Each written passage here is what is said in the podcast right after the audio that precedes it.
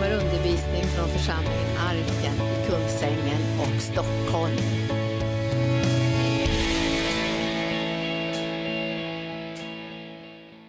Jesus. Välkommen helige Ande att göra orden levande för oss. Välkommen att verka in i våra liv, helande, befrielse, upprättelse. Välkommen att väcka tro i människors hjärtan.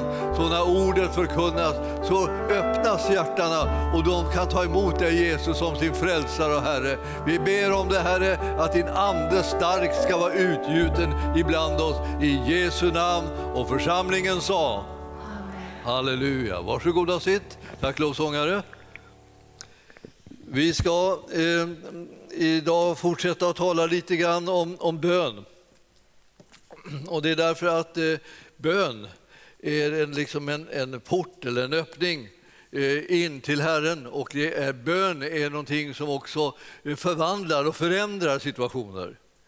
Bön är liksom en väldig kraft som man sätter i rörelse för att kunna få ett förvandlat liv. Både själv och andra människors livssituation ska kunna förvandlas. Det vill säga, det blir en öppning. Och den där öppningen som vi bereder för varandra i bön, den öppningen kan var och en så att säga, bestämma sig för att ta vara på eller inte. Så att det är liksom, man tvingas inte på en lösning, men man får en öppning. Och jag vill säga det, att få en öppning och att upptäcka att man har fått en öppning, det är en underbar sak och man ska kastas in i den. Ja, om, om man är Eh, ja, som jag, så vill, så vill, jag, jag kastar mig in i öppningar. Eh, och det, det, jag gillar de där öppningarna när de kommer och jag vill rekommendera dem. De är ofta en frukt av bön. Det, det, är någon som har bett, det är kanske du själv som har bett, men det kanske är andra som har bett för dig och, och, och, skapat den här öppningen. Och plötsligt är det någonting möjligt för dig att göra som har varit så att säga, omöjligt så länge. Det har varit låst och det har varit stängt och det, det var, nej, det går inte, det kommer aldrig att gå, säger man, och det kommer aldrig att lösa sig, det kommer aldrig att öppna sig. Och så plötsligt så kommer det en öppning. Och, och, och låt inte den liksom gå dig förbi. För en öppning som kommer från Herren den är den liksom en, en välsignelse. Så plötsligt så är möjlig, finns det möjligheter som du inte såg röken av bara, bara en kort tid innan. Du tänkte ja, jag vet precis, det här, är, det här är omöjligt. Och så visar det sig att Herren, för Herren är ingenting omöjligt. Så nu ska vi ta och tala om gemensam bön. Därför att om man, man säger, ber i sin församling och man ber tillsammans, om man ber detsamma, så, säga, så skapas det öppningar för de som är i församlingen, men också för församlingen att vara det som den är kallad att vara och göra det som den har blivit kallad till. Och vi behöver hjälp genom bönen för att den här öppningen ska komma till stånd. Annars sitter vi och låser oss och, och, så, och krånglar till livet Eh, liksom på egen, för egen maskin. Ja, det är inte med flit, utan det är bara det att det blir så när inte vi ber och öppningen inte kommer. Så därför så, den andra bönen, vill säga, i, i det här bladet som vi har om bön, fyra böner, eh, och den andra bönen den är, utgörs av en text i tredje kapitlet i Efesierbrevet. Och det är kapitel 3, alltså Efesierbrevet, och verserna 14 till 21. Och eh, de verserna de, eh, låter så här, och jag vill säga till dig, nu ber vi alltså för oss, för församlingen, för Guds församling. Tillhör en annan församling, och då tänker du på den när du ber, för då ber du för din församling.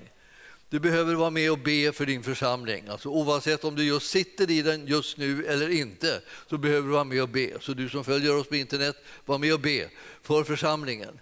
Vi ber för din församling och vi ber för vår församling för att det som Herren har planerat och tänkt med församlingen ska ske. Och Herren har en bestämd plan och tanke med varje församling. Och det är en del som inte riktigt har fått tag i det och tror att det är liksom någon form av personlig... Att, att eh, ledarna så att säga, väljer någonting, vad de, vad de ska syssla med i, i, församlingen. Det är inte så, utan det är så att Gud väljer vad han ska göra i sin församling. Och så talar han med människor och så kallar han på folk att vara ledare för församlingar som ska utföra bestämda uppdrag som ska fungera i den stora kroppen. Och vår, vår del liksom har att göra med helande, befrielse och upprättelse. Och eh, det är väldigt viktiga saker och vi, vi, vi, är, vi är så hedrade av att liksom få förvalta det här pundet. Men ni ska förstå att när vi förvaltar det så, att säga, så betyder det inte det att alla tycker att det är toppen och alla jublar och alla tycker att just det här ska man göra eller så. Och, eh, det, utan det här är någonting som Herren vill. Så vi gör de saker som vi uppfattar att Herren vill. Vi, gör, vi gensvarar till en kallelse. Och vi kallar på alla att komma med och, vara, eh, och gensvara till den här kallelsen. Vara med och förverkliga den. Det är det som vi sysslar med här. Och man kan säga att ja, det finns så många andra saker som man borde göra. Man borde göra mer sånt och mer sånt och mer sånt. Ja, det är, det är helt rätt. Man borde göra mer av allting. Men vårt uppdrag är att göra det här. Och eh, vi, vi, är inte liksom vilsna på det viset så att vi inte vet att det är vårt uppdrag. Vi är medvetna om det och vi tänker vara trogen i den kallelsen. Så därför så säger vi liksom hela tiden till församlingen kom och var med och förverkliga den här visionen i Hesekiel 34, 4 och eh, 16. Kom och var med och förverkliga den. Där står det om det här med att vi ska eh, tjäna Herren på ett bestämt sätt. Och det var det sättet som man inte gjorde det på förut. Det vill säga man, man, man missade liksom den allvarliga, viktiga saken att gensvara till sin kallelse och till uppdrag. Israels herdar fick kritik för det. Och, eh, och Herren liksom sa att ja, om ni nu inte vill göra det som jag har bett er om, då får jag göra det själv, säger han. Ja, och nu tänker inte vi vara i det läget att han kommer att säga till oss om nu ni inte vill göra det jag bett er om, så får jag göra det själv. Utan vi tänker säga vi gör det som du tänker göra och vill göra och det du har kallat oss till, det gör vi också. Och det du gör, det gör vi. Det vi ser att du gör, det tänker vi göra och det vi hör att du säger, det tänker vi säga. Och på det här sättet så tänker vi vara målmedvetna.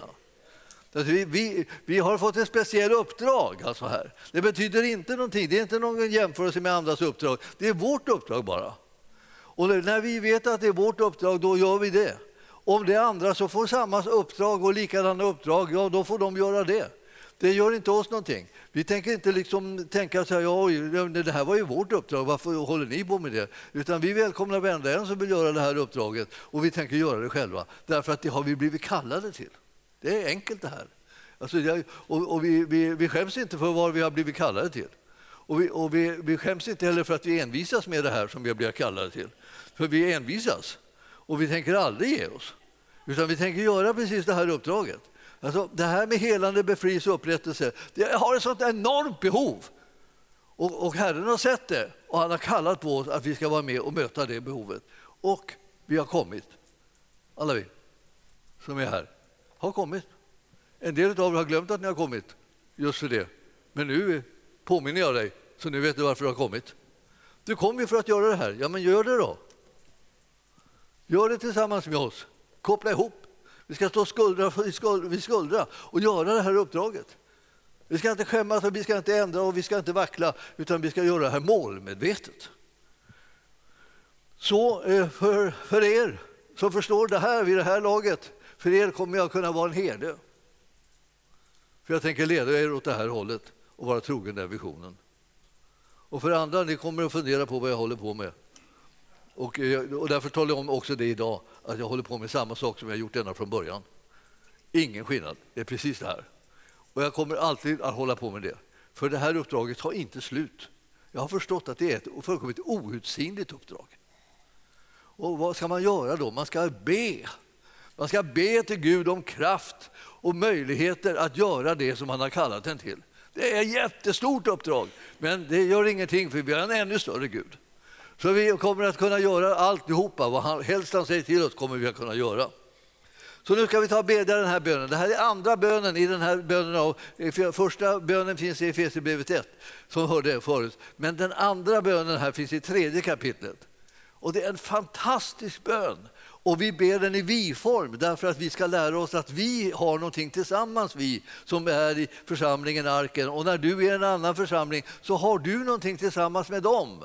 Och det är liksom det som du ska vara stolt över och det som du ska vara glad över och det är det som du ska överlåta det till. Och vi, vi hade en överlåtelsestund här i församlingen. så. Och det var väldigt bra att överlåta sig. Det är egentligen det förutsättningen för att man ska kunna göra någonting ihop är att man överlåter sig. Och när man kan överlåta sig till det här, eh, det här uppdraget så är det liksom välsignat. Då kan vi göra det här ihop och vara glada över varandra. Och då behöver vi liksom eh, inte vara i vägen för varandra utan vi kan liksom hjälpa varandra eh, på vägen. Då ska jag ta och läsa den här bönen i, i vi-form nu då, från Efesierbrevet 3 och 14 till 21. Därför böjer vi våra knän för dig, Fader, för dig från vilken allt vad Fader heter i himlen och på jorden har sitt namn.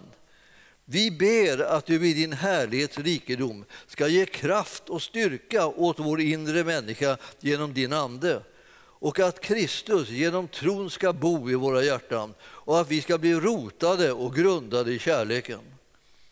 Vi ber att vi då tillsammans med alla de heliga ska kunna förstå bredden och längden, höjden och djupet och att vi ska lära känna Kristi kärlek som går långt utöver vad någon kan förstå. Vi ber att vi på detta sätt ska bli helt uppfyllda av all din fullhet, Gud. Du som förmår göra långt mer än allt det som vi ber om eller tänker genom den kraft som mäktigt verkar i oss. Dig tillhör äran i församlingen och i Kristus Jesus genom alla släktled i evigheternas evighet. Amen. Vilken pampig, kraftfull bön! Den handlar om oss. Ja, men ibland så tänker man så här, vad, vad, vad, vad kom det in för personer här nu då, som var uppfyllda med kraft och, och, och liksom fick syn på saker och ting som övergår allt förstånd och så. Ja, vilka är det? så? Ja, det, det, är vi som, det, det är vi som är beskrivna här. Det är vi. Och vi, vi, behöver vänja oss vid vilka vi är för att vi ska kunna säga ja till det som Gud vill och kan göra genom oss. Det är, inget, det är inte så att du och jag ska banta ner Gud så att han blir liksom lite lagom och lite måttlig och lite stillsam. och sådär. Han, han, har, han har inte det i sig på något sätt. Han är, han är, som, han är som ett dån. Att när han sätter igång och röjer han undan och, liksom, och river liksom ner liksom murar och banar väg för det som han har på sitt hjärta. Och du och jag ska vara med om det och inte tänka så här, ja, men jag vill ha liksom en stilla, jag vill ha en stilla tro. Ja, men det här är ju nu inte någon liten önskestund, utan det här är liksom den här tillfälle för dig att koppla ihop med den levande guden. Alltså han som har skapat himmel och jord. Och nu ska han vara med och bana väg för det som är hans vilja, för er och för, för de andra människorna i den här världen, så att vi kan få se vilken mäktig Gud vi har, hur verksam han är bland oss. Det här är ju liksom sånt där som är underbart och strålande och härligt. Ja, jag ska säga någonting om de här verserna. Nu, nu, vet jag ju att en del av er har ju bett de här och kanske ber dem fortfarande troget. Men så är det ju med en del. En del liksom släpper inte taget om sånt som man liksom uppmuntrar dem till att göra, utan de håller fast vid det. Så det, det, det fort, fortsätter fort och ber det här, de här bönerna. Eh, jag har varit frestad att, att fråga, men jag ska inte fråga. Eh, för, jag, för att eh, det, det, jag, jag gläder mig bara över om, det, om det, detta är fallet. Alltså, jag har varit fortfarande bedja de här bönerna. Vi har hållit på, det är flera år sedan vi startade med dem. Och en del, en del kommer in på goda banor och så kör de på dem då och släpper aldrig taget. Gud välsigne er för det. Vi behöver det. Och vi andra vi behöver liksom vakna till då för att eh, eh ta tag i de här igen. För de här bönerna banar väg för det som är Guds vilja för församlingen. Vi vill att Guds vilja ska ske med församlingen. Men det är inte frågan om att liksom någon ska komma och säga att ja, vi tycker att vi ändra på det och det. Vi kan ändra på det. det var inte, sånt där trams vill vi inte ha. Vi vill ha Guds vilja som ändrar på församlingen. Om den nu har glidit bort ifrån det som var den ursprungliga kallelsen så ska den, så ska den tillbaka till den. Det vill vi. Det är vi öppna för. Alltså det, det är inte så här, liksom, församlingen har inte plötsligt blivit någon slags demokrati där, där man röstar om vad, vad det är den ska göra eller inte göra. Herren har redan talat till oss. Han har talat massor till oss på olika sätt. Och det ska vara i linje med den ursprungliga visionen och kallelsen som vi har fått. Och den är likadan hela tiden. Och ni ska känna till det. Ni kommer känna igen det. När ni håller på och läser den här, eh, den här kallelsen som vi har fått så kommer ni så småningom känna igen vad de profetiska orden, vilka profetiska ord är det som kommer in och liksom stödjer och bär och lyfter just på det här som du och jag har ställt oss tillsammans med för att förverkliga och därför att Herren har kallat oss till det. Så jag känner liksom att vi, vi kan vara fria frimodiga i det här. Men jag vill säga till er, också, tro inte att det här är ett människoverk. Ni måste ha klart för er, det är fortfarande samma sak. Det är samma Gud som har kallat oss till samma sak. Och uppdraget är inte slutfört på långa vägar ännu. Och därför så ska vi med hans hjälp och med hans kraft göra det som han har kallat oss till, alltid från början. Och där, där, där, vi nu läser det här så behöver man tänka på vad man läser. Det blir lätt sådär, när man håller på en sak länge att man bara liksom på något sätt rabblar det. Eh, och, och, så är det faran med alla skrivna böner, med alla sådana här föredömen som man gör om och om igen. Sådär. Eh, att det blir ett, liksom ett, ett litet rabbel. Men det här ska nu inte bli ett rabbel utan, utan jag ska ta och eh, hjälpa er liksom att stanna till lite grann vid de olika delarna i den här bönen. Eh, Her, herrens, eh, Herren har genom, genom Paulus liksom formulerat böner som går att be så att säga, för stort sett för alla församlingar. Och vi kan ta de här bönerna liksom och använda dem, för de handlar om församlingsbyggande och eh, uppbyggande och genomförande av Guds vilja i och genom en församling. Så det handlar inte liksom om bara en privat historia. Vi ställer oss privat där. Vi väljer att gå in i en församling. Vi väljer att ställa oss sida vid sida med de andra. Vi väljer att liksom bygga upp Guds rike och det gör vi genom att vi bygger Guds församling. Och Herren har tänkt att verka i och genom sin församling och fortsätta och fullborda det uppdrag som han har påbörjat så att säga, när det gäller frukten av hans lidande. Det vill säga konsekvensen av Jesu död och uppståndelse fortsätter att genomföras och fullbordas genom Guds församling. Så när, så när, vi är ihop och gör de här sakerna, då, då, kommer det som Herren hade tänkt med sin död och sin uppståndelse att bära frukt. Det vill säga, det, det är där som det händer. Det händer i och genom församlingen. Han gick här på jorden förut i, i, i sin kropp och sedan så dog han och eh, kroppen begravdes och sen uppstod han ifrån de döda. Men sen har han nu en ny kropp och den kroppen är församlingskroppen. Och den kroppen använder han nu för att göra sin fortsatta vilja och bära den frukten som kommer av, av hans död och uppståndelse. Så ni förstår att det, det, är genom oss att vi vågar på oss på det här att koppla ihop fast vi inte tycker att alla lemmar är som vi vill ha dem. Men det, den enda lem som du har någon slags makt över och kan förändra, det är dig själv. Och om du gör det så kommer du en bra bit på väg mot rätt håll. Och om de andra sedan börjar bli inspirerade av att du gör det med dig själv så kanske de liksom känner sig, liksom vågar på att göra det med sig själva också. Och så småningom så börjar liksom den ena lemmen efter den andra bli sån att den kan koppla ihop med de övriga och så göra Herrens vilja så att hans namn blir ärat och upphöjt. Det är det som är målet. Vi och, vi och vårt är inte målet, hans väg och hans plan är målet.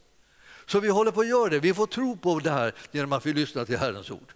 Jag känner att när man kommer in i den här bönen blir man så uppmuntrad och man tänker så här, ja, ja, ja, så står det ja. Det betyder det. Det betyder inte det här som man först tänkte, utan ja, det, det betyder det här istället. Alltså, vi, vi behöver tänka, hur är det? Och jag, jag, ni, ni, såg där att det, i den här så stod det, vi ber, vi ber, vi ber. Och så, och så var det olika saker då, som vi bad. Då, liksom. Det här som vi ber där, det är det du ska tänka på. Vad är det vi ber? Vad är det vi uttrycker att vi vill ha del i? Vad är det vi uttrycker att vi ska förverkliga i Guds församling? Ja, vi måste se det. Det står ju där alltså. Alltså därför böjer vi våra knän för dig, Fader, för dig från vilket allt vad Fader heter i himlen på jorden har sitt namn. Där står någonting som vi anledning av att det är Fars dag kan eh, kanske eh, påminna om. Alltså, det är inte så att de jordiska fäderna eh, liknar Gud, utan det är så att det är meningen att eh, de jordiska fäderna ska likna Gud. Gud liknar inte de jordiska fäderna, men han vill att de ska likna honom och han, och han dem, att det ska bli så. En del har ju såna här bilder av sina jordiska fäder och tycker att det är liksom jämmerligt med fäder. Och, eh, och, och då tänker de att ah, Gud han, så, han, han är också en fader och det är jättejobbigt. Men jag ska tala om för er, han är den rätta fadern. Och det är jättehärligt. Och eh, de andra fäderna de är, de är bara svaga liksom, eh, liksom, spegelbilder kan vi säga utav den egentliga fadern. Och det är liksom, de har inte kommit fram ännu. Men man måste be för dem att de ska komma närmare och inte bara liksom tänka så här, ja, Gud är säkert lika liksom, otäck och opolitlig som min pappa. Det, det är han inte, gudskelov. Han är trofast. Han är kärleksfull. Han är själva kärleken helt enkelt. Han är, han är god mot dig och han älskar dig. Han vakar över dig, han beskyddar dig, bevarar dig. Han på alla dina vägar vill han leda dig. Han är med dig jämt för att han vill dig väl. Det kanske inte din pappa fick tag i, men det, det, men det är Gud som är eh, själva modellen. Det är han som är den rätta modellen. Det är honom, den fadern som du ska lära känna och inte hakar upp på att människor ibland misslyckas med att vara det de ska vara eller göra det de ska göra. För så är det med alla människor. De är lite skraltiga, men det är så det, det, vi, vi har hjälp av en Gud som är fullkomligt god och som är kärleksfull och härlig och underbar. Och han hjälper oss hela vägen. Steg för steg för steg tänker han hjälpa oss. Och han kommer att hjälpa våra fäder så att säga, i naturliga och så kommer han själv vara den övernaturliga gode fadern för oss så att vi aldrig behöver vara rädda. Det är så, han är vårt stora beskydd. Jag vill säga det, det så ni som är fäder, liksom, få inte kramp över att ni ska bli så perfekta nu, utan eh, häng på den himmelske fadern. Kasta er på honom, håll er nära honom. Han kommer att smitta av sig på er så ni börjar få eh, den ena bokstaven efter den andra på rätt plats så att det börjar bli eh, en, eh, du börjar likna honom som är god och honom som håller måttet. Så vi, vi, är, vi får inte haka upp oss på det jordiska, för det jordiska är bristfälligt. Men vi måste hålla fast och hålla tag i det himmelska, annars så kommer vi inte klara av den här vandringen på jorden. Så jag vill säga till er, liksom, tänk på att den här bönen talar om att nu böjer vi oss för, för Fadern den fullkomliga, underbara Fadern, den himmelske Fadern som aldrig sviker någon. Det är honom som vi böjer oss för. Eh, och eh, han, eh, och den, från honom har alla fäder fått sitt namn. Det vill säga, de är kallade att bli lika honom. Det är ju så det ska vara. Och så vi ber, står det sen, att eh, du i din härlighets rikedom ska ge kraft och styrka åt vårt inre människa genom din ande. Så Herrens ande som har kommit och tagit sin boning, han kommer att ge oss kraft och styrka eh, till vår invärtes människa, i vår ande. Och det kommer att ske genom den heliga ande som han har gett, utgjutit. Alltså, Faderns ande, Sonens ande har utgjutit i våra hjärtan, i vår ande och vårt inre. Och där är liksom han närvarande så att vi får kraft och styrka att göra det som vi ska göra i den här världen. Och vi ber också att Kristus genom tron ska bo i våra hjärtan. Så eftersom hans ande bor där så bor också Kristus där. Eftersom Faderns ande bor där så bor också Fadern där. Så Fadern, Son och den heliga Ande har tagit sin boning i ditt hjärta genom den heliga Ande som är representanten för dem alla. Och när han bor där så finns det kraft och möjligheter att göra det till synes omöjliga. Så när vi kallas till saker och ting, när Gud kallar dig, när Gud utmanar dig att ta steg och göra saker som, som övergår allt förstånd, så är det sånt som du kan göra därför att han bor i dig.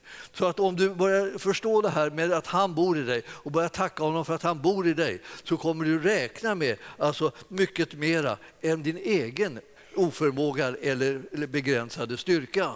Du kommer räkna med hans fantastiska möjligheter och då blir livet annorlunda. Eh, det står om, om, om honom så här eh, att eh, han som bor nu i oss, alltså, han är större än den som är i världen, större än fienden, större än mörkret. Han, han, är den som vi ska räkna med. Om vi tittar i första Johannes 14 och 17 så kommer ni att se ett, ett, ett underbart bibelställe. Jag, när man läser första Johannes, jag kan aldrig glömma liksom att, jag, att jag läste första Johannes så sent i livet. Alltså jag måste ha varit 28-29 år någonting sånt där, eh, eh, innan jag läste första Johannes brev. Alltså läste det själv. Då. Jag hade hört andra läsa, men det hade inte fastnat på samma sätt. Det kan man gott, gott, kort och gott säga. Första Johannes eh, eh brev alltså. Och, eh, och, och, där står det eh, i den 17 versen så här. I detta har kärleken nått sitt mål hos oss att vi är frimodiga på domens dag, ty sådan han är, sådana är också vi i den här världen. Har ni hört på maken? Man, man kan tänka så här, är inte det här liksom en, en bok som överdriver eh, liksom saker och ting något kopiöst? För sådan han är, sådan är också vi i den här världen. Det, det är ju varenda människa som läser det och har sina öron i behåll eh, eh, reagerar. Är vi, skulle vi säga. Det vill säga, vi har inte märkt det. Därför att han som bor i oss har vi slutat upp och liksom räkna med tillräckligt för att vi kan förstå att nu, i och med att han bor i oss, så kan vi vara hans representanter och göra det som han vill i den här världen. Det vill säga, det, det omöjliga blir möjligt därför att han bor i oss. Han som är mycket större än den som är i världen, det vill säga djävulen och, och, hans mörker som finns i den här världen och bryter ner människors liv och omständigheter. Det är alltså, han är mycket mindre än den som bor i oss, för han som bor i oss är störst. Han kan göra omintetgöra djävulens gärningar och du och jag kan göra gemensam sak med honom.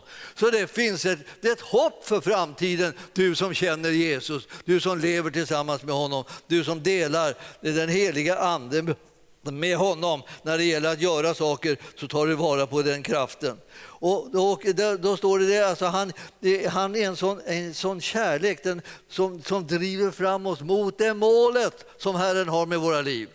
Om vi inte vi får upptäcka att vi är älskade av Gud så drivs vi inte mot det där målet som vi behöver nå. Att upptäcka att vi är älskade av Gud. Älskade av Gud så att ingenting blir omöjligt. Så att vi inte backar ur saker och ting och inte fegar när, när Herren kallar på oss. Eftersom han talar sådana där saker som, som får den, det hissna. Liksom. Man tänker, det kan väl inte vara så att han vill tala med mig om det, det måste han ju tala med någon annan. Och man har säkert kanske många förslag också på människor som skulle kunna vara lämpligare för den här uppgiften än man själv eh, som, som hörde den. Men ta den, ta den, ta den, ta den så här. Eh, det, det, det är inte så att man liksom tänker oh, wow, vilken uppgift den tar jag, jag är bäst på allting. Utan man känner som man, så fort man får uppgiften så, att säga, så känns det som om man krympte.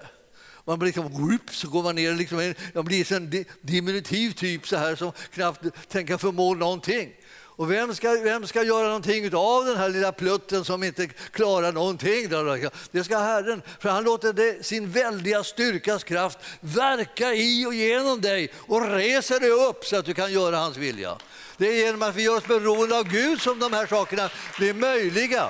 Och vi är, vi är ett folk som behöver känna vår Gud så mycket så att vi slutar upp och säger pass hela tiden när vi får olika eh, eh, erbjudanden. Så här. Och vi står över, vi står över, vi står över. Vi ska inte stå över, vi ska ta till oss det och så ska vi räkna med Gud och så ska vi göra hans fantastiska vilja i den här världen så att Guds rike blir upprättat och verklighet. Jag känner liksom det är ofantligt härligt att tänka vilken Gud vi har, vilken Gud vi har. Alltså. Ja, nu ska jag tillbaka tillbaka till det här. Eh, jag klistrar, klistrar in min gamla, gamla bönelista här i början av Bibeln, fast den börjar falla sönder. Vi ska se här vad vi var, hade, hade kommit till här. Eh, ja, alltså... Eh, Kristus genom tron ska bo i våra hjärtan. Att vi ska vara rotade och grundade i kärleken. Och vi ber att eh, vi då tillsammans med alla de heliga ska kunna förstå bredden och längden och höjden och djupet och att vi ska lära känna Kristi kärlek som går långt utöver vad någon kan förstå. Och jag, det där, så ni, när jag läser det här lite långsamt så har jag fattat att jag ska förstå någonting som ingen kan förstå. Alltså jag, jag, jag, det, det, står jag där, det står det. va. Har du märkt det? Du har, har inte bett tillräckligt många böner den här gången, böner tillräckligt många gånger ännu. Det står att du, du ska förstå det som inte går att förstå. Kära någon, tänkte jag.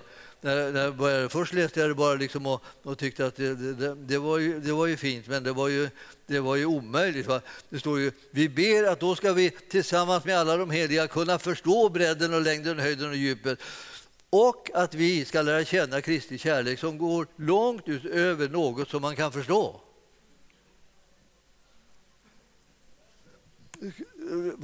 Vi skulle ju... Ja, vad kan man säga då, när man börjar upptäcka att eh, man ska göra någonting som övergår det man kan förstå och det man ska förstå det? Så då, då måste man läsa vidare och tänka gode Gud hjälp. Och sen, vi ber att vi på detta sätt ska bli helt uppfyllda av hans fullhet. Alltså din fullhet Gud. Du som förmår göra långt mer än allt vad vi ber om eller tänker. Där kom det. Det vill säga, han kunde göra långt mer än vad vi ber om eller tänker. Vad bra, då behöver vi inte förstå det. Liksom. Alltså, vi sitter och tänker och tänker, vi försöker förstå det och det går inte. Men han vill att vi ska göra någonting som vi inte kan förstå. Och, men då, det, det sker då genom att, eh, att han förmår att göra långt mer än allt det som vi ber om eller tänker. Och så har jag, har jag, har jag lagt till ett ord. Det är inte ett bibelord, det är bara ett ord. Det där ordet ska vara liksom en liten nyckel tänkte jag för att jag ska kunna förstå det här. Liksom. Jag ska göra någonting, jag förmår göra långt mer än allt det som vi ber om eller tänker nu, har jag sagt. Jag har lagt till nu. Det, det är inget bibelord. Det är, bara liksom, det är bara en förklaring av vad, vad det är vi pratar om. Vi pratar om att det är någonting som jag eh, ber om och, och tänker men inte liksom förstår nu. Just nu förstår jag det inte. Men sen får jag bönesvar och kommer att förstå det som jag inte förstår nu. Sen är. Hela församlingen liksom sträcker sig efter en uppenbarelse. Sträcker sig efter någonting större, någonting mer än vad den varit med om tidigare. Det är omöjligt. Man fattar inte vad, man fattar inte vad det handlar om. Man förstår ingenting. Men just när man håller inte på där och liksom inte förstår någonting och inte fattar någonting, då säger han liksom att ja, det är nu det. Men när ni gör nu som jag säger och ber de här bönerna så kommer ni märka att det kommer att förändra så att det kommer att komma ett sen då det här uppenbaras på ett sätt för dig som du inte har sett det tidigare. Och när det där kommer, att man får en uppenbarelse av det som man inte har sett tidigare, så kan man inte förstå att man inte har sett det tidigare. Man tänker hela tiden så här, det där borde jag väl ha sett, jag har ju läst det här tusen gånger, eller vad man säger för någonting. Man påstår det i alla fall så tusen gånger. Massor med gånger har jag läst det och inte sett det, och nu ser jag det. Det är ofattbart att, det, ofattbart att jag inte kunnat se det tidigare. Så. Men, det, här, du, du, det här är någonting som, som är så starkt det här att man hela tiden befinner sig i ett nu. Men det finns alltid ett sen med mera ljus och uppenbarelser som kommer till dig om du ber honom om det och sträcker dig efter honom och det som han har lagt ner i ditt liv. Då, då har du att invänta en uppenbarelse som kommer sen. Just nu ser du det inte, men sen. Och Jag tänkte en gång så här att det, det finns ju folk som befinner sig i mitt sen. Jag befinner mig i mitt nu. Och sen finns det ett löfte om ett sen. Men det är inte säkert att alla andra befinner sig i samma nu som jag, utan de kanske redan befinner sig i ett sen. Så mitt sen, det, det har de redan upptäckt. Och här står jag i mitt nu och har inte upptäckt det här ännu. Vad kan det bero på? Jag tänker, det beror inte på att Gud inte vill uppenbara saker. Det beror på att vi, vi har en väg som vi går på som heter bön. Och bönens väg, när vi ber om det som han vill ge oss så kommer han att uppenbara successivt mer och mer det som han har planerat för oss. Det som, som ligger fortfarande som ett sen för dig och mig, kanske. Men för andra så är de redan där och sträcker sig efter ett nytt sen. Och så kommer hela, hela det här, hans vilja och hans plan med ditt och mitt liv att säga, vidgas hela tiden för våra ögon och vi blir delaktiga i någonting som är ofantligt mycket större än det som vi har hittills upptäckt. Och jag vill att du ska säga, förstå det här, att bedja är en väldigt viktig sak. Det är en oerhörd tillgång att få bedja och se tillsammans med Herren det som ligger framöver. Annars så går vi omkring och tror att vi vet massa saker när vi nästan inte vet någonting. För det är vad vi vet, det är liksom vad vi vet nu.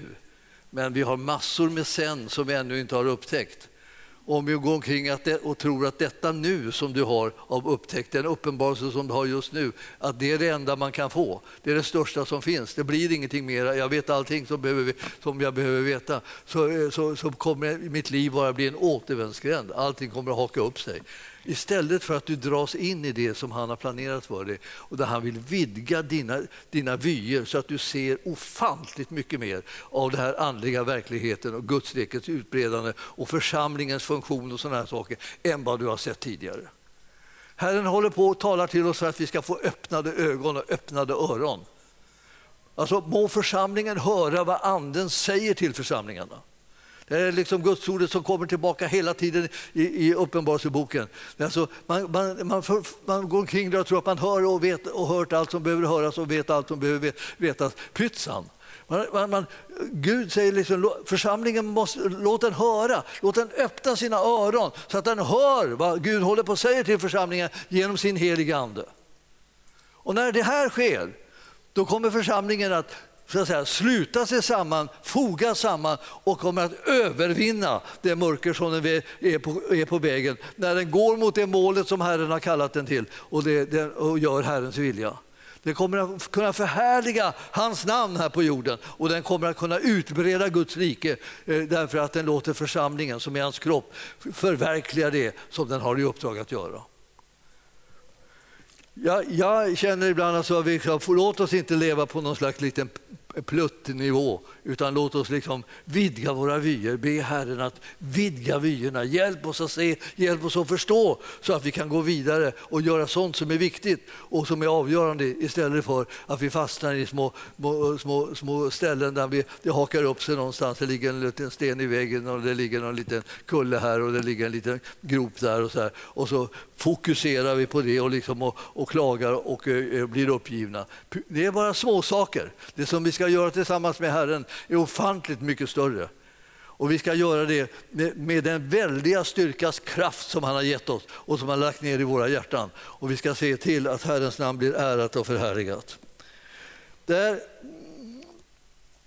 Gud, Gud, om, om jag säger Gud här, han, vi, vi ber alltså på att vi ska bli uppfyllda av all hans fullhet. Guds fullhet alltså. Gud som är till sitt väsen så är han ju själv liksom kärleken.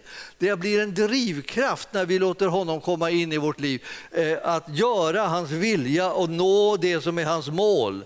Och jag känner det att det här är, det är Herrens väsen som, som tagit sin boning i oss, som, som driver oss fram mot att, det här, att nu ska hans vilja göras. Och då, då, du som förmår göra långt mer alltså, eh, säger vi till Herren, långt mer än allt det som vi ber eller tänker på nu.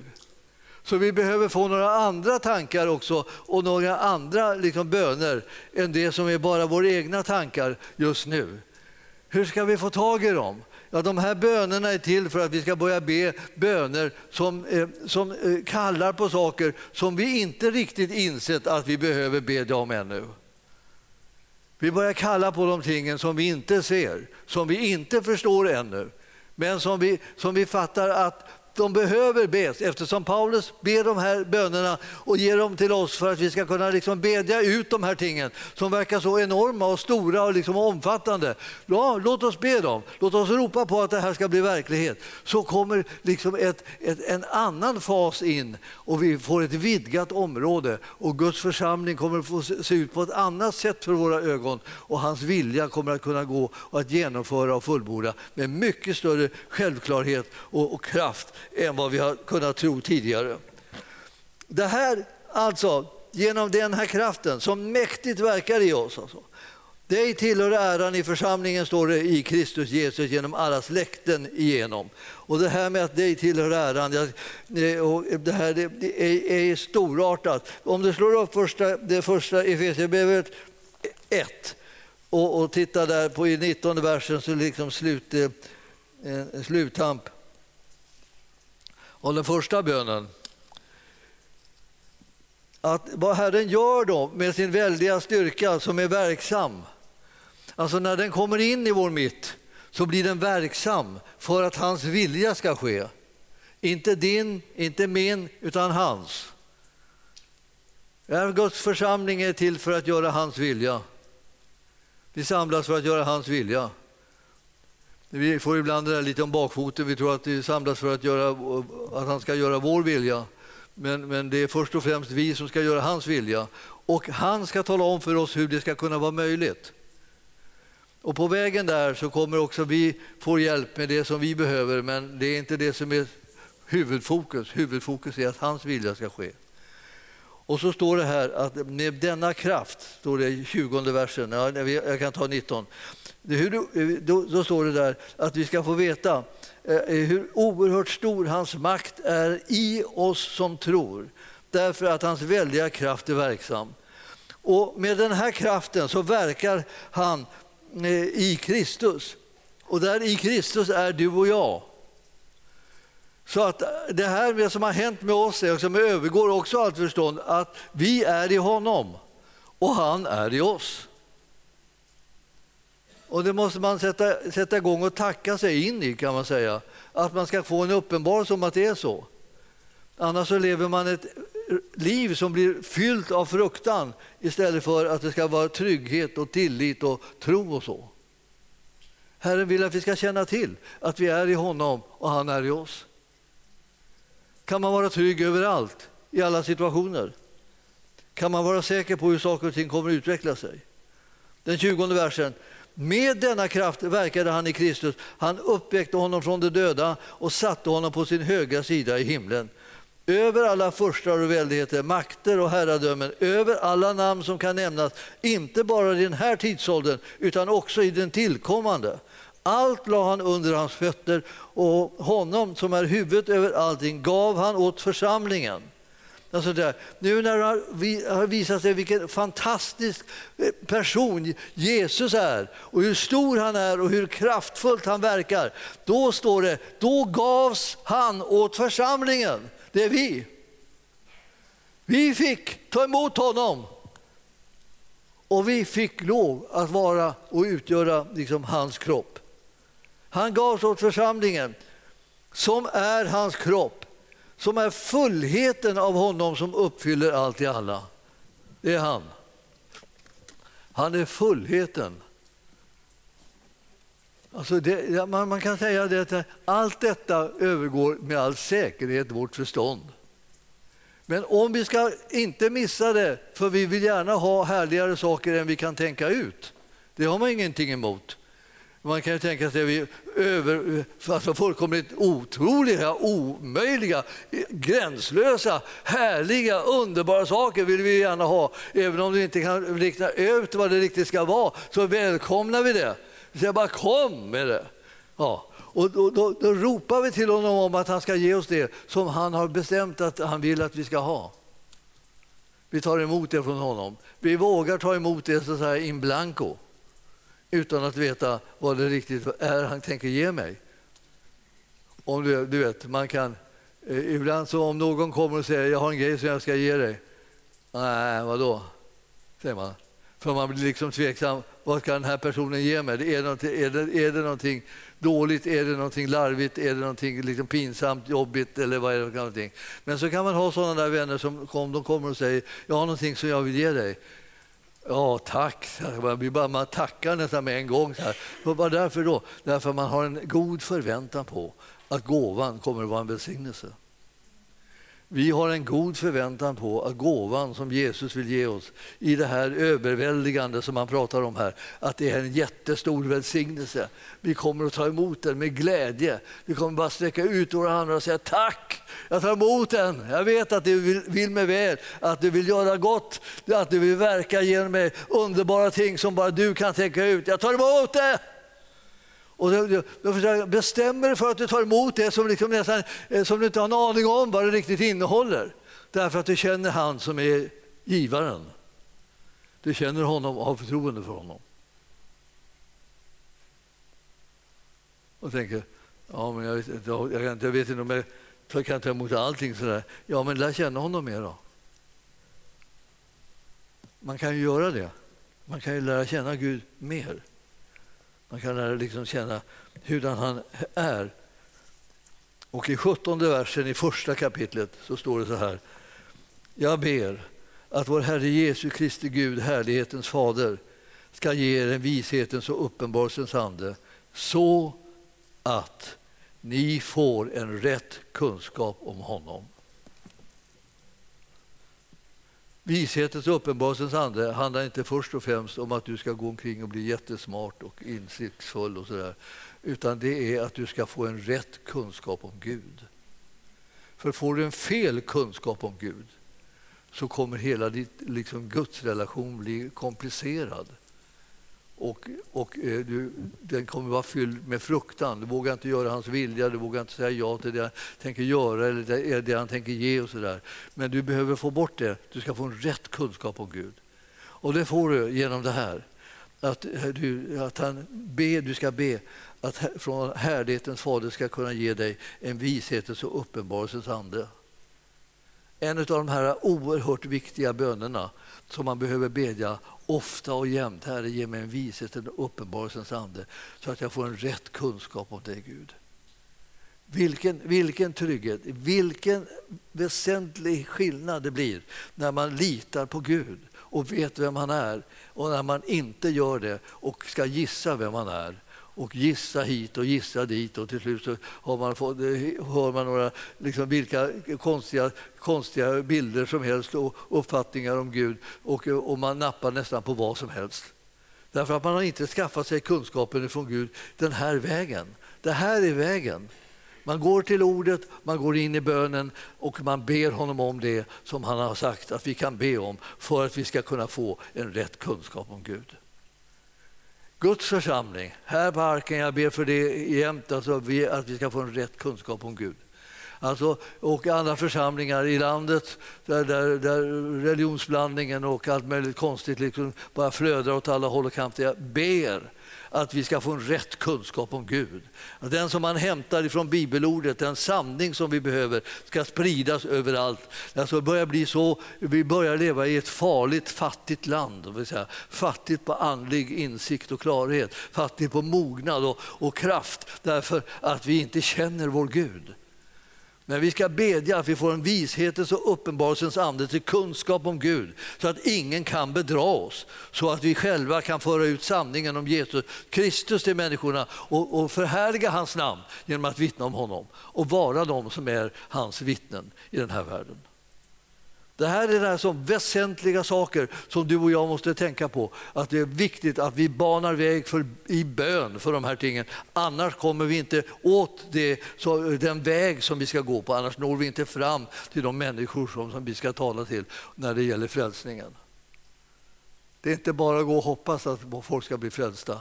Utan är, man måste betjäna dem genom att man plöjer så att säga, en väg just nu fram till dem genom bön. Och då kan de ta emot det om de vill det. Och det här är ju så. Alltså. Det finns ju ingenting som kör över människornas vilja på det viset. Men vi kan bana en väg så att de hör att det finns någonting att välja som är, är, det, liksom är en härlighet som kommer från Gud. Och när de väl får höra den sanningen så blir de också mera benägna att vilja ta emot den. Himmelska Fader, vi ber att du genom din heliga Ande verkar en tro i människors hjärtan så att de kan bli de bedjare som du behöver i den här tiden. Att de kan bedja för allt det här som, som du har talat om och planerat. Att de kan bedja så att de får ljus och uppenbarelse och klarhet så att de kan ta emot det underbara som du har gett. Jag ber Herre att du ska komma med din heliga Ande och förvandla våra liv så att vi slutar vara eh, de som syndar och ska, bryter ner istället vara de som, som blir försonade och förlåtna och bygger upp. De som sammansluter sig samman till en enhet och gör din vilja med kraft och härlighet. De som inte låter sig bedras utav mörkret utan genomskådar mörkret och dess gärningar. Jag ber Herre, kom med din underbara kärlek och omslut oss alla Låt oss få känna att vi kan vara trygga tillsammans med dig och därför kan vi också vara trygga tillsammans med varandra. Vi överlåter oss Herre till dig och vi proklamerar, det är du som är Herre över församlingen. Det är din vilja som ska ske i Guds rike. Det är du som ska bli ärad och upphöjd i Jesu namn. Och församlingen sa, och församlingen sa, halleluja, tack Jesus. Vi har en sån underbar Herre att tjäna och jag, eh, ju mer vi känner honom desto frimodigare blir vi. Till slut så eh, vi kommer att säga till när det går för långt. Eh, har du skulle pålita den eller? Hade du tänkt det eller? Nej, du hade inte tänkt det. Ja, jag kan göra det själv. Det råkar ligga en bok här som jag har skrivit som heter Guide i hopp och tro. Eh, jag minns att jag tyckte att den var väldigt bra när jag, när jag skrev den. Men jag, jag tycker faktiskt fortfarande också att den är bra. Alltså, den, den skiljer på det här med vad som är hopp och vad som är tro. Och sen talar den om det här att det finns en väg att gå från hoppet, när man har fått hopp, fram till det att tron blir överflödig. Trons vandring alltså. Och den, är liksom, den handlar om det osynliga. Men det, som är, det är synligt på det sättet att det är synligt för ditt inre när du är en troende människa. Så kan du se för ditt inre vad det är som du ska nå och uppnå när du går på den här vandringen. Du kan räkna, få en fast och förtröstan på att räkna med Gud när du, när du möter alla olika typer av hinder och utmaningar på vägen. Men du kommer att nå målet så att du inte behöver längre tro utan du kan se. Du ser själv med öppnade ögon vad det är som han har utlovat och vad han därmed också har gett dig. Så den här är liksom en, liksom en eh, förklaring liksom om vandringen, hur den, villkor för vandringen. Och eh, det är ganska bra att veta det, eh, inte minst när saker och ting liksom skakar till lite grann så kan det vara bra att veta vad, vad det är som håller så att det inte blir något på något annat sätt.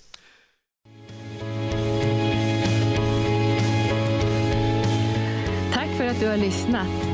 Vill du få del av mer information om församlingen Arken, vår helande tjänst, bibelskola och övriga arbete, gå in på www.arken.org.